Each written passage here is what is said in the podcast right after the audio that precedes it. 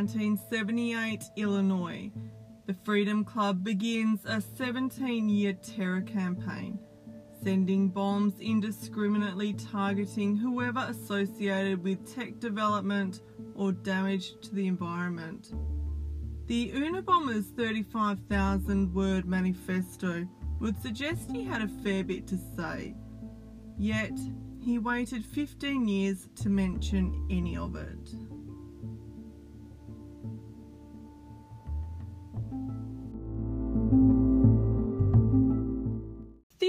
Kaczynski was born in Chicago, Illinois in 1942 and grew up in a household with mum, dad, and his little brother David. So it was fairly uneventful, but later in life, in some effort to try and explain his behaviour or deficiencies, Ted's mother explained how he had been a happy baby until he suffered a um, strong allergic reaction to some medicine when he was around seven months old. He was kept in hospital for a week and separated from his parents. His mother claims that after this he became noticeably withdrawn. Don't articles bang on about his intellect? He was clearly a very gifted kid. He skipped year 6 and year 11. So this was a real accomplishment, obviously, but not so good for him socially. So, for someone who had always been an outcast and a bit of a loner, he was now much smaller than his classmates and he was further ostracised. He would write in his journals later in life that he was isolated and the other students would taunt him. I'll quickly wrap up um, his youth by saying at 10 years old he scored an IQ of 157. He won a scholarship to attend Harvard University at 16 and became the youngest professor of mathematics at the University of California, Berkeley. His parents were really thrilled with his academic achievements, and these were a source of esteem for the whole family. It set them apart, above, I'd say, others in their working class neighbourhood. During his time at Harvard, he participated in a study that worked to determine the effects of extreme stress on the human mind. Who, who would put their hand up for that? Anyway, the gist of it is that participants were made to undergo extreme interrogations and be like belittled. Their, their beliefs and their ideas would be hammered and degraded. Oh my, that's rough. So it was a controversial study and Kaczynski responded poorly to it. It was during his time um, at Harvard as well that he would study positivism. So I'd never heard of that before. I don't know many people who would have.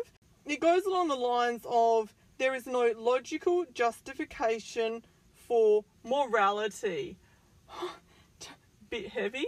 Um, he supposedly embraced this way of thinking. In, uh, I've read so many articles and I made them, I did print them all out. So I was trying to find the articles so I could explain just who said it. But bugger me, man, there's no way I can find it in that mountain. So I'll just explain. It was written by a dude who had studied at Harvard at the same time, like the same course, and did know Kaczynski from that time. Anyhow, the um the outcome of this positivism is that Kaczynski, if it's completely correct, and he did take to it and um, take on this sort of approach to life, he's effectively someone who goes about life without any ethical constraints because it's illogical to have them. Oh, I'll have to research that later, I reckon. But logic has never been a strong suit of mine. I don't mind a bit of ethics though. His performance while teaching at Berkeley. So he became a professor of mathematics. So that means he's teaching. And he was um, erratic, right? He did receive some poor ratings from students who complained that he mumbled during lectures he didn't engage with the students and was not available during his scheduled office time, so it comes across as he was really avoiding him. He abruptly resigned from the position after two years, so this was in 1969. He didn't give a reason for suddenly quitting. He then returned to Illinois and lived in a house owned by his parents for a while before he moved up to a property that he and his brother had purchased near Lincoln, Montana. So his brother David did head up there with him, but didn't take to the lifestyle so much. So he returned back to, I, I suspect it was Illinois. Um, Ted, though, really did take to it. He went on to live self sufficiently by hunting and maintaining a small garden. He also had a few handouts though from his family, like some some cash was sent up to him from his brother and his parents. Also, he'll do a few odd jobs around the town. The cabin that he built had no running water or electricity. It was 10 foot by 12 foot. Needless to say, no prisoner has transitioned so easily and quickly to living in a prison cell. I'll explain his two major irks. One was how the Industrial Revolution impacted society and resulted in humans beginning to change their behaviour to fit technology, not the other way around. The second gripe was the destruction of nature. I don't know if many people would argue with him on either of those counts. The way he went about it, though, if you're to believe that this was his overarching reason, like to commit the crimes, he um either way, whether it was whether it wasn't, I'll go into that later. His approach was to indiscriminately send, or in some cases hand deliver, bombs to various people who held jobs in fields that were related to tech progress or damage to the environment.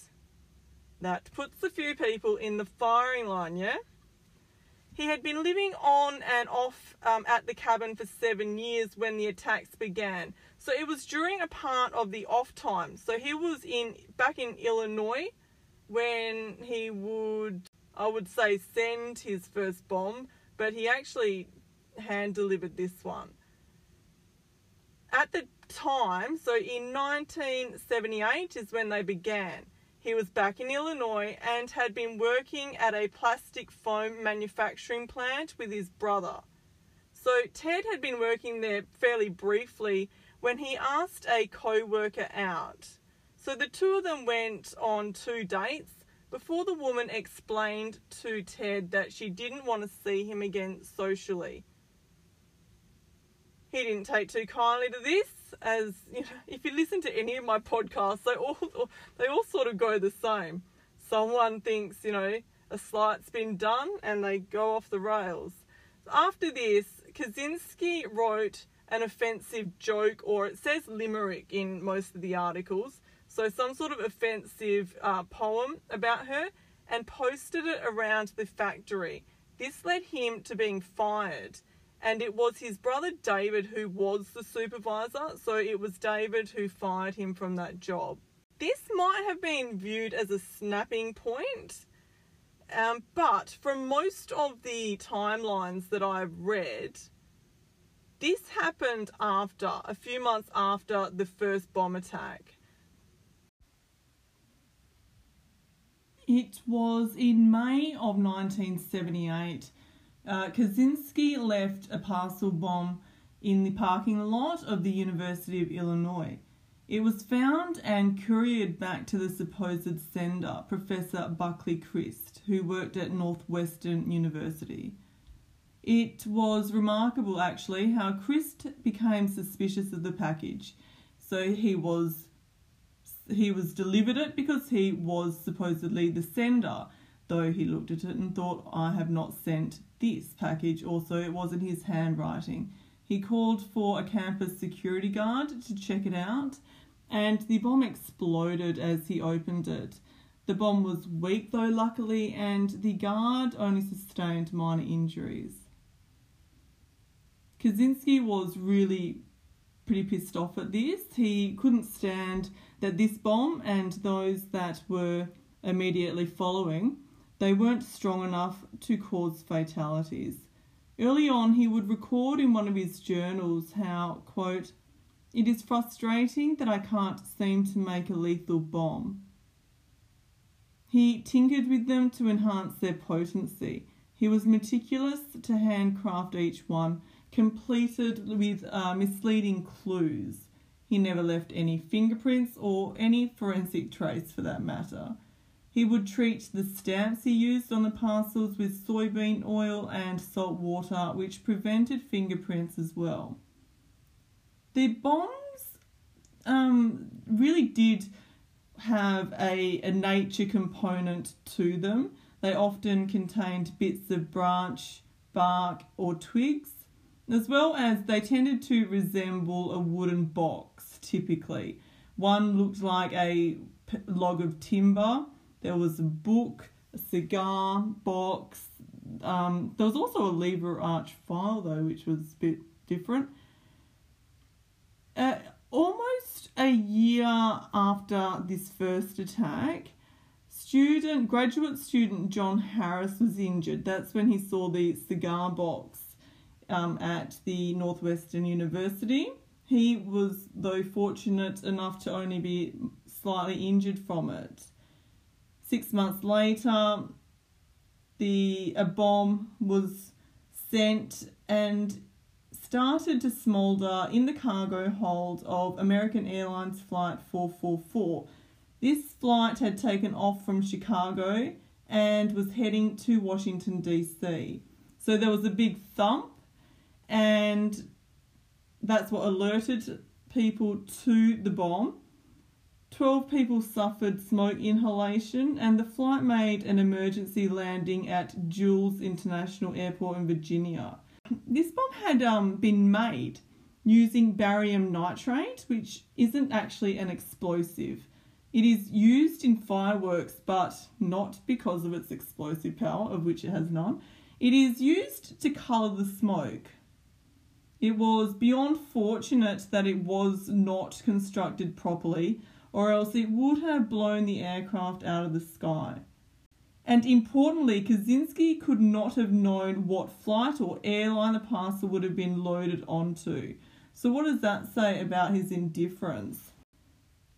Following this bomb, the investigation, the major investigation commenced, which went by the codename Unabomb, UN for university, A for airline, and bomb. You can figure that one out, I'd say.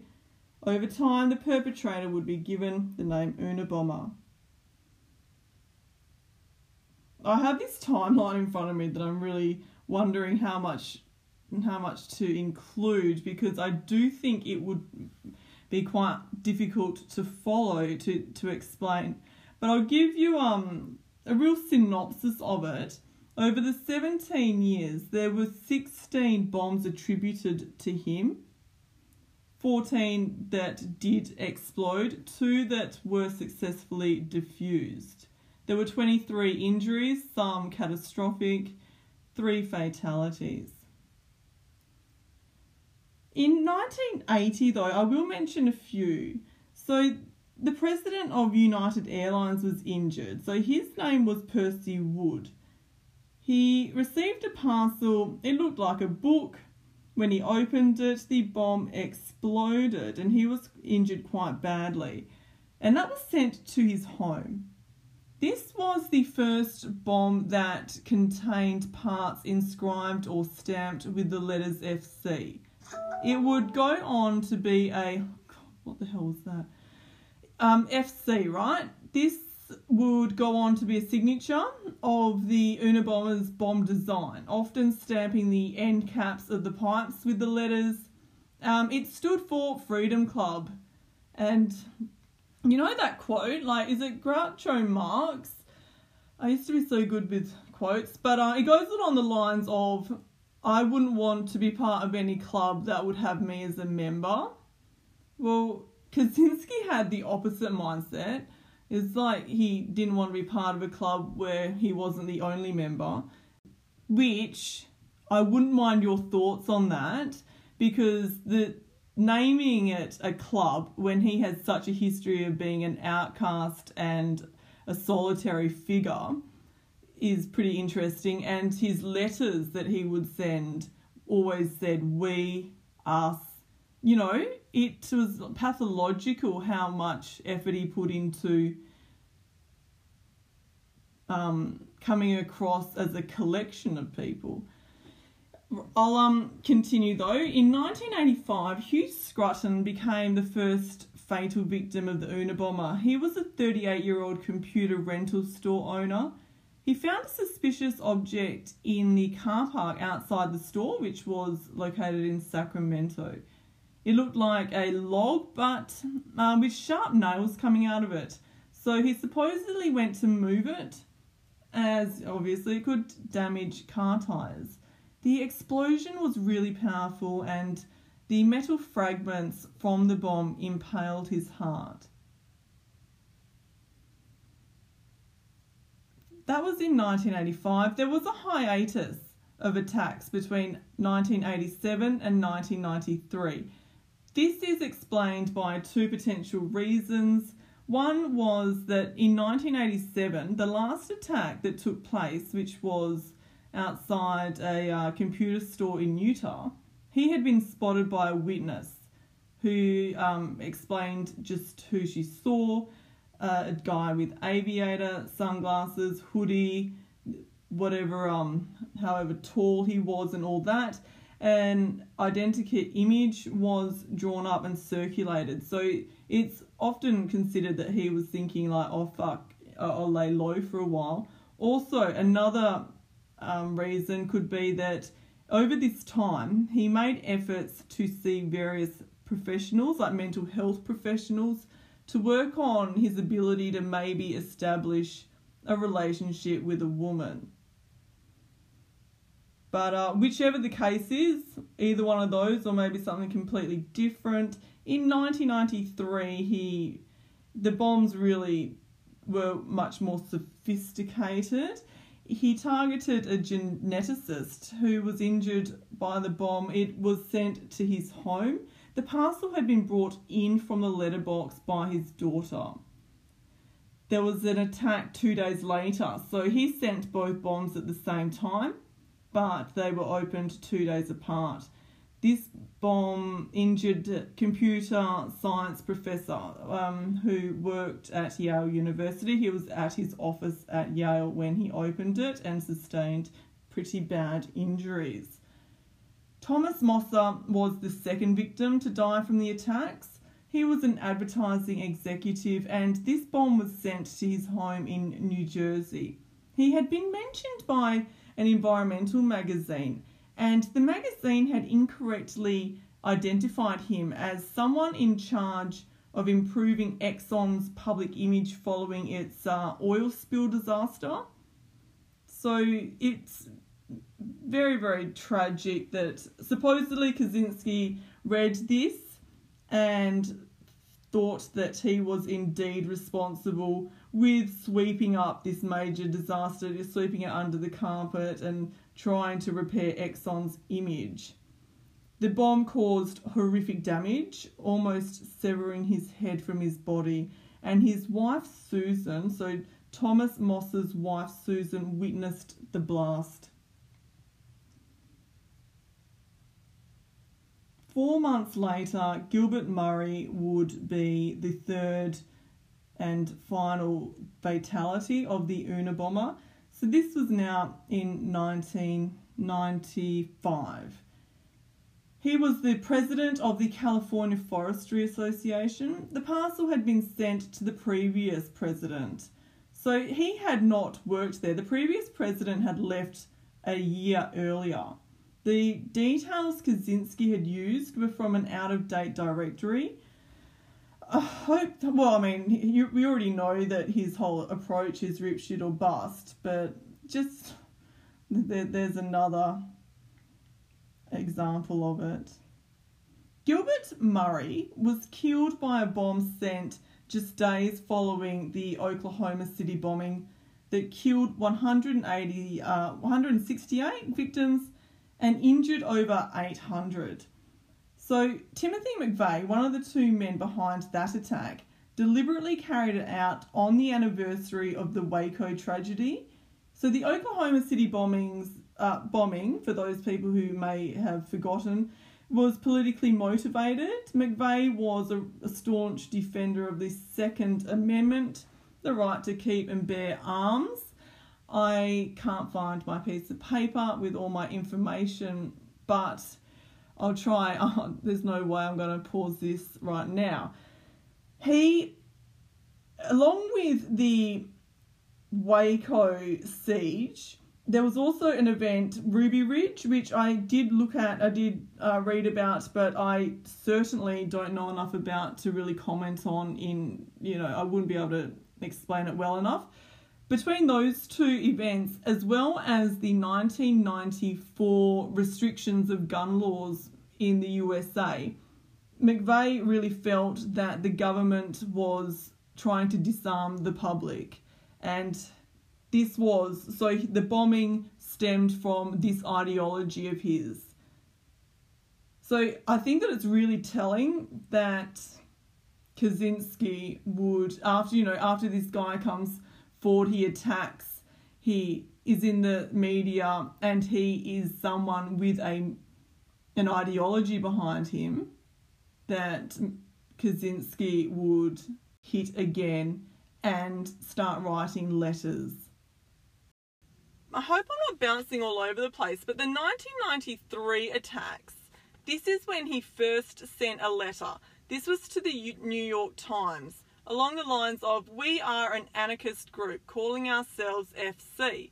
Ask the FBI about FC. They have heard of us. We will give you information about our goals at some future time. And then that's it, like for two years it wasn't until 1995 that he would communicate again. He wrote, was it four letters?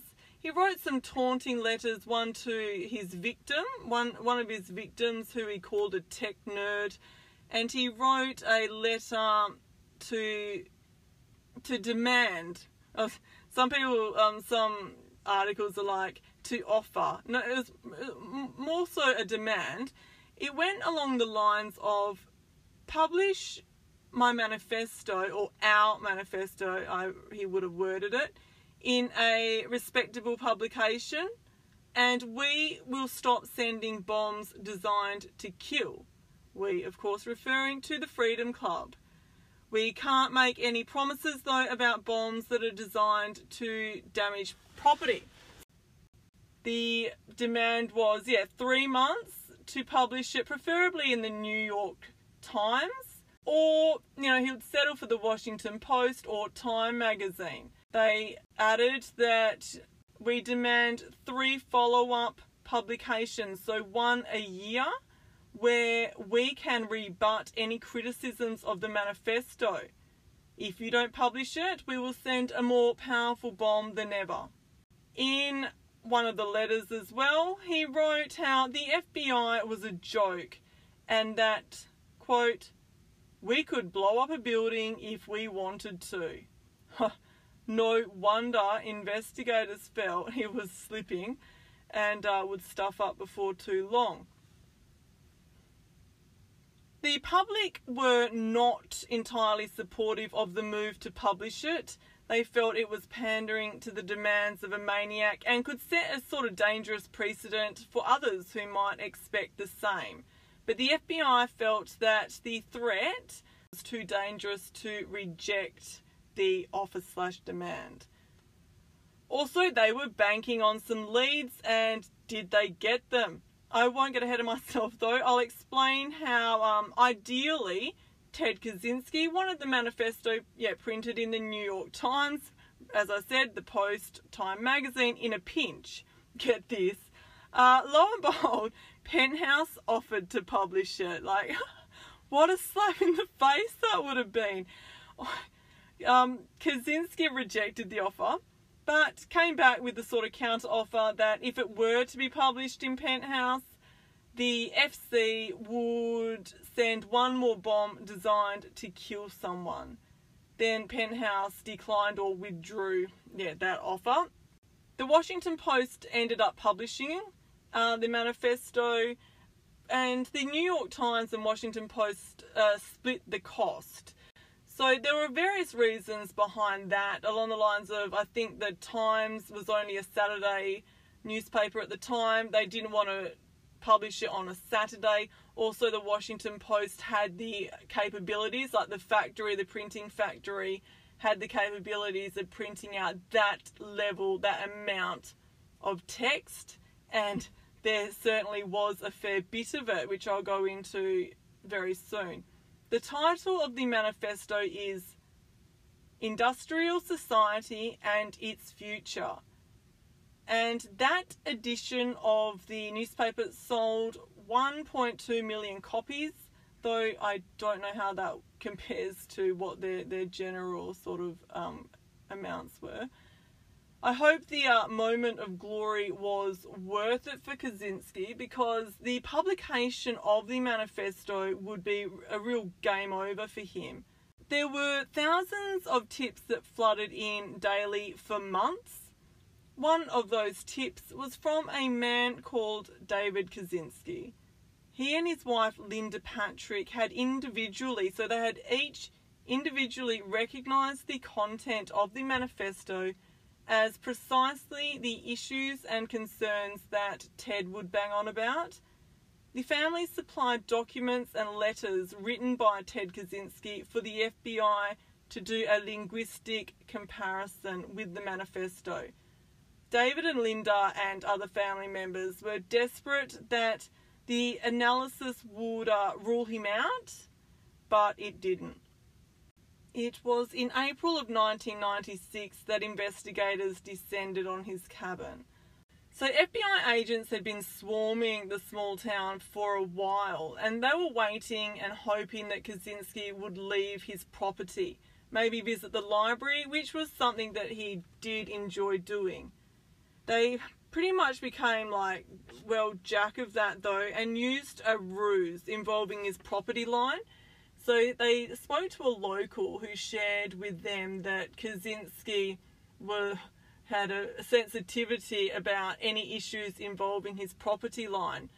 So they got someone to approach the cabin, knock on the door, explain that there's a problem with the property line, Kaczynski walked out and bam, he was apprehended and taken to another property when uh, while the evidence was collected. Uh, and the evidence, right? So they collected mountains of it, around 40,000 pages of journals, sort of alternative versions of the manifesto, bomb parts, bomb making supplies, as well as a completed bomb ready to be mailed. Like, I think he was actually wearing one of those arrow shirts saying, I'm with Unabomber. Matt, like, how incriminating is that shit? Having just uh, mentioned how incriminating it all was, there was a foregone conclusion that he would be found guilty, so the defense team assessed their options and decided on an insanity plea. Kaczynski wasn't having that. So he saw himself, and some other people do as well, as a revolutionary scholar. Like there was fuck all chance that uh, all of his writings would become, you know, discredited. Because if he was found to be insane, people would just put them down to the ramblings of a nut job. Kaczynski fought it. He um, tried to fire his, I think he did fire some of his um, defense team and then decided he wanted to represent himself. There was a suicide attempt by hanging, and in the end, a plea bargain was established where he could plead guilty to 13 federal bombing offences that killed three and seriously injured two others and acknowledge responsibility for 16 bombings in exchange for life in prison without the possibility of parole. Uh, so he's currently serving out that sentence at the Supermax Security Prison in Florence, Colorado. and that put an end to one of the longest and most costly investigations in US history. Just quickly, Ted Kaczynski was not meant to ever find out that it was his brother who contacted the FBI. The FBI had given the family their word, but this information was leaked early on. Yeah, that's a bit of a tragedy not only for the family, but um, the FBI was livid, thinking that you know, in the future people are going to be less willing to come forward with information when shit like that happens. Right, please stick around. I'll be back in like five seconds with some more information from a few interesting articles I found while researching this. Maybe a couple of my own musings, but I'll keep them to a minimum. Alright, see you soon.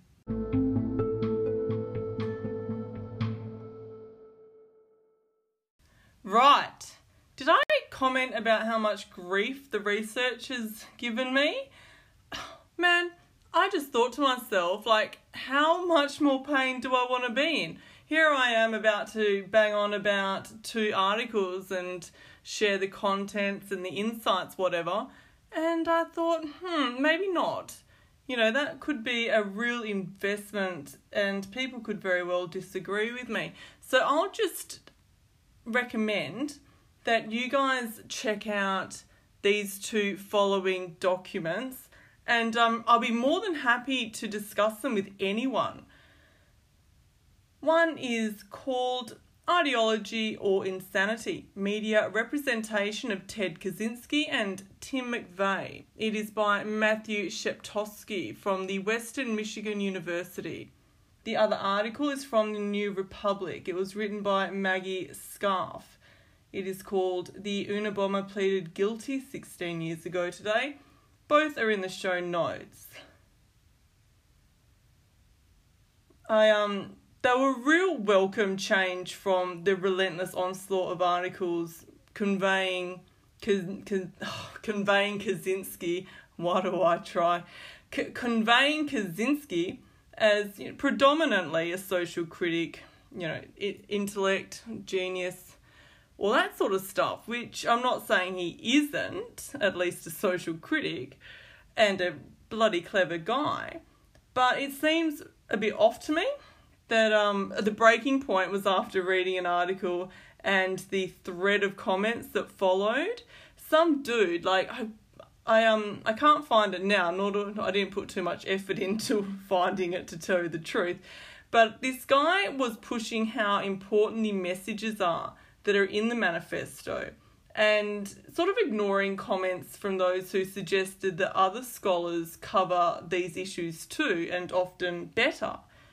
It turns out that the guy um, had the power of attorney for Ted Kaczynski so there is way too much spin like with this case. I will explain though quickly if you don't mind why I'm fairly cross about it because the contents of the manifesto and the messages are right up my alley.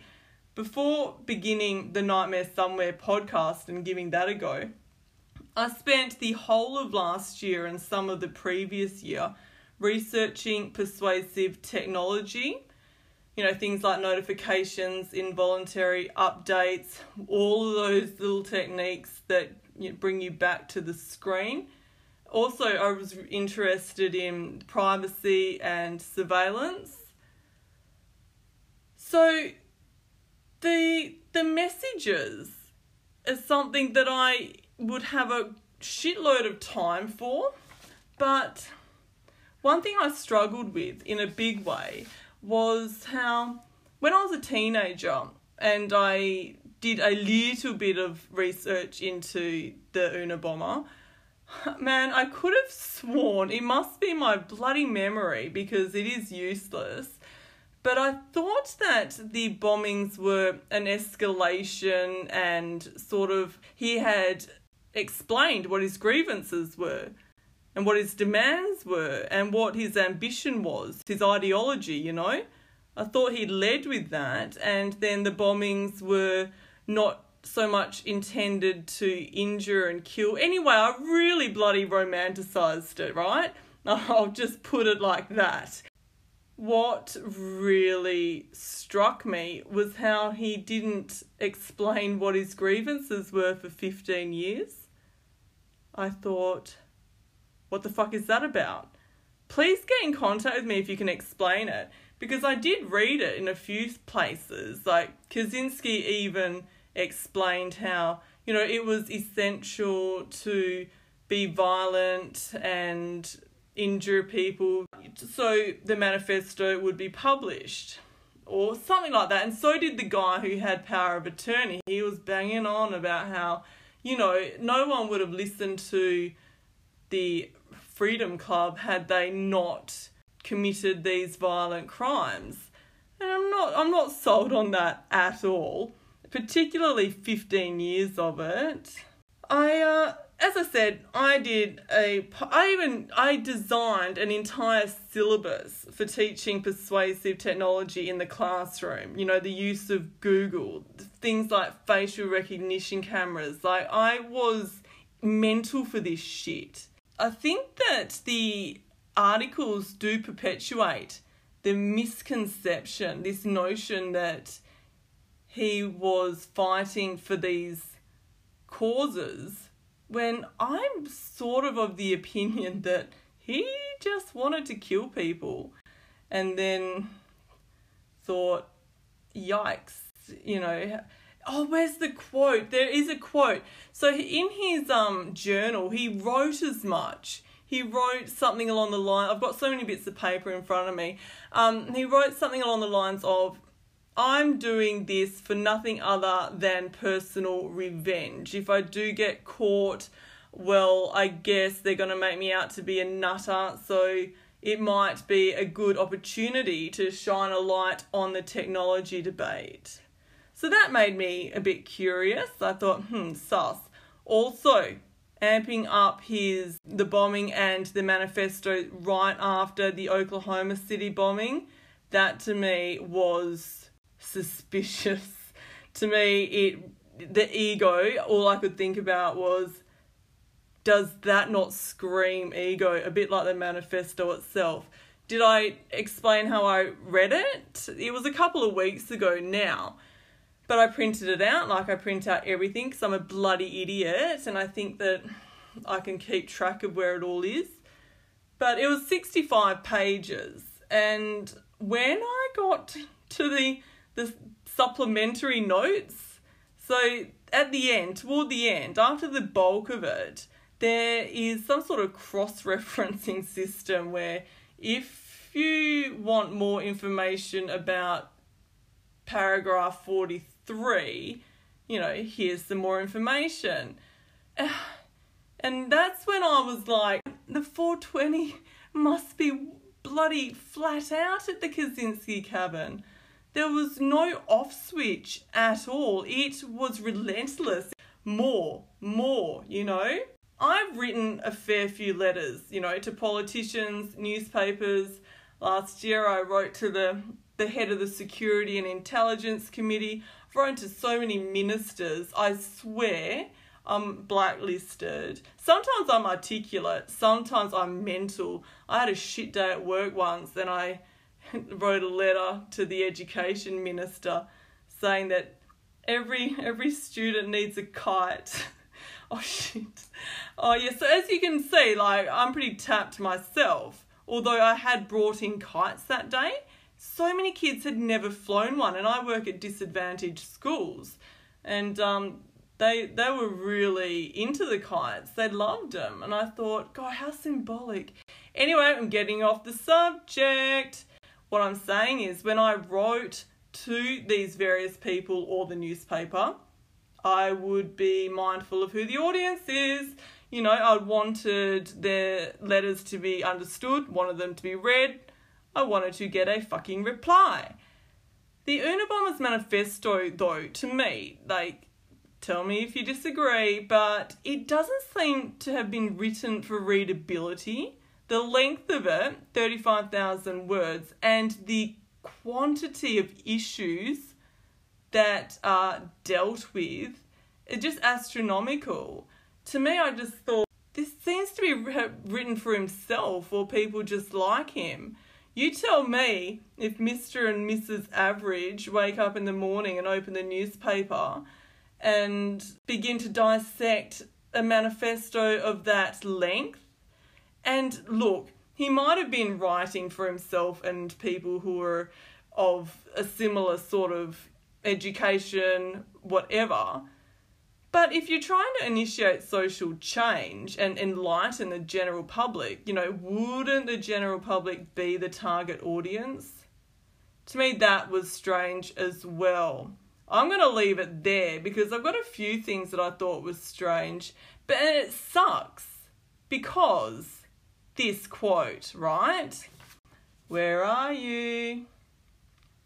He obviously wrote this before the digital age. I wouldn't mind getting your opinion on it. In the manifesto, he wrote, and this is a quote technology is a more powerful social force than the aspiration for freedom. Like, pretty insightful. Like, I'll say it again. Technology is, I'll, I'll actually just take out a few words to make it really, really comprehensive.